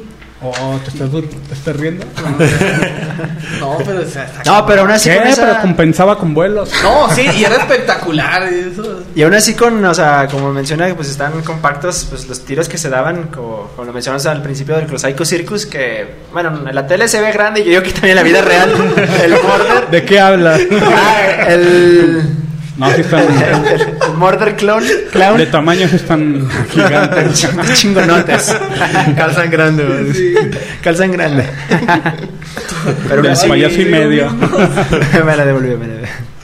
Ay, pues, no sé, amigos, algo más que quieran agregar. Eh, sí, ¿cuál, cuál, es el, ¿cuál es el chocomil más perro de todos? yo, digo, yo digo que el calcetón, el calcetoso. Va a decir Pancho Pantera. ¿no? Bueno, chocomil, güey, sería más bien la bebida... No sé, digo, a lo mejor yo no soy luchador porque no estoy tomando el chocomil correcto. A lo mejor chocomil. por eso no me he puesto mamado. o sea, ¿cuál- No, no, ¿Cuál, es, no. cuál es la bebida energética o No. la bebida Chocolatada. chocolatada? No, es que es una bebida que preparo, este, A ver. realmente es una proteína casera. Express. Sí, sí, sí. es una proteína casera que yo fabrico, este, es a base de suero de leche, amaranto, quinoa y pues es algo que no tiene químicos ni conservadores.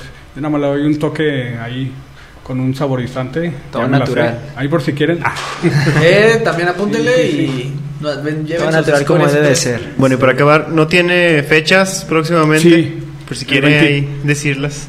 El 23 de abril estaré en Matehuala y creo que el 2 de mayo en Naucalpan.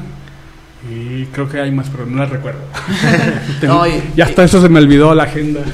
Igual yo creo que la banda puede seguirlo y ahí está todo, ¿no? Toda la Sí. información. Bueno, en Instagram los que son de la India que lo ven, pues, ni- pero, o sea, Sí, pero ya sí, van a saber. Pues que se, ve- que se tienda, ¿no? Amigos, Que vengan. amigos de la India de Instagram, por favor, sigan a Escoria también. Nos siguen más güeyes de la India tienen, que México. todavía tienen tiempo, vénganse. Sí, sí, todavía alcanzan a llegar a Naucalpan. Aquí van a estar nuestras redes sociales y las. Escoria. Sí, ah, bueno, nosotros ya, ya sabemos cómo encontrarte en redes sociales, pero si gustas mencionar cómo te pueden buscar aquí los... los pues, pues en Facebook es como tal Escoria con S, ¿no? Escoria Ibarra. Escoria Ibarra. Ajá. Ahí por si Insta, quieren contratarlo. Este, Dor Escoria. ¿Y qué otro tengo? Iba a dar el WhatsApp ese, no. Sí, Más 52. OnlyFans. Ah, ya sé. Bueno, Y, pues, eh, no pues, podemos terminar sin los machetazos. Ah, pero no, eso ya. no, eso, esa contenido parte, eso es contenido adicional. ¿Contenido extra? Sí. Sí, Contenido para- adicional. No, pero no para eso. No me es estás para, dando la mano. Ah.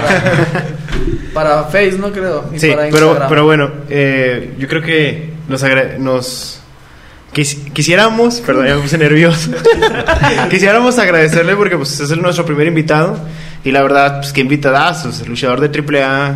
Nosotros queremos ser el Negro Sosa. ex triple Ah, sí, A, ex independiente. Ya, pero favor, secta bizarra, secta cibernética. Dark eh, Family. Dark Family. Bizarro. Bizarro. Bizarro, Inframundo con la parca, ajá. O sea, un currículum de. No mames. Sí, luchar en México, en Japón, en Estados 20 años. Unidos. Una trayectoria increíble y estamos muy agradecidos por tenerlo aquí. Lo estamos gracias. cromando, pero muchas gracias. Pero es la verdad. Lo que hacemos siempre. Sí, muchas gracias. Es, es como lo mencionábamos, nuestro primer invitado. Eh, tenemos planes y todo sale bien de, pues, mínimo una vez por, por mes invitar, tratar de invitar a algún luchador. Este, Ya sea local o reconocido. Sí, pero pues igual va a ser nuestro, siempre va a ser nuestro padrino aquí del Jover Club, primer invitado. Y pues. Nos gustaría tenerlo, incluso si algún día gusta regresar, tenerlo en, un- en otro episodio contando más No, sí, anécdotas. sí, sí. Todavía nos quedamos cortos, ¿no? Sí, o sea no, que he tenido... Da para más. pues, prácticamente tengo una trayectoria de 23 años. Entonces ah, tengo un chingo de- por recordar, ¿no? Luego ya ni me acuerdo. Ya con el tiempo voy ahí sacando cosas que muy interesantes de mi vida. Y pues sí me gustaría que el luchador de Durango sobresaliera, pero tienen que ju- jugársela porque aquí en Durango no hay el apoyo real que, que necesita un luchador para sobresalir. Entonces tiene que emigrar a otras ciudades y ojalá tengan el valor y se la jueguen y van a ver que va a valer la pena y el cumplir sus sueños no es cosa fácil, pero es una eso es un orgullo muy grande y es algo que te vas a llevar a, pues, a la tumba, ¿no? Ya lo escucharon. Luchen por sus sueños, morros. Sí, Escoria no. dice, luchen por sus sueños. Hueso. Así Bueno. lo hice. Y, muy, ah, sí. y, y esperen sorpresas, amigos, porque se vienen sorpresas, ¿verdad? Sí, Se vienen, Se se viene. vienen, se Se vienen, viene algo Se grande. vienen. se vienen cosas chidas. se vienen cosas chidas para que nos sigan en las Póngale redes condón sociales. que se viene. Pues, pues muchas gracias, Coria, y muchas gracias a todos los que No, nos es un escuchan. honor, es un honor y espero se le hayan pasado chido, me la pasé muy ameno y Con, espero con y los cortes a la verga. No Pero no se van a ver, güey, no se van a Se ver. alargó, no hay pedo. Sí. Sí, muchas gracias entonces a todos los que nos escuchan, Spotify, YouTube, donde quiera que nos estés viendo. Güeyes de la. India. Amigos de la India, gracias. Pues, estos fueron háblales en el idioma. Ah, ¿Cómo sabes? Hasta luego, amigos. Gracias. gracias. Adiós.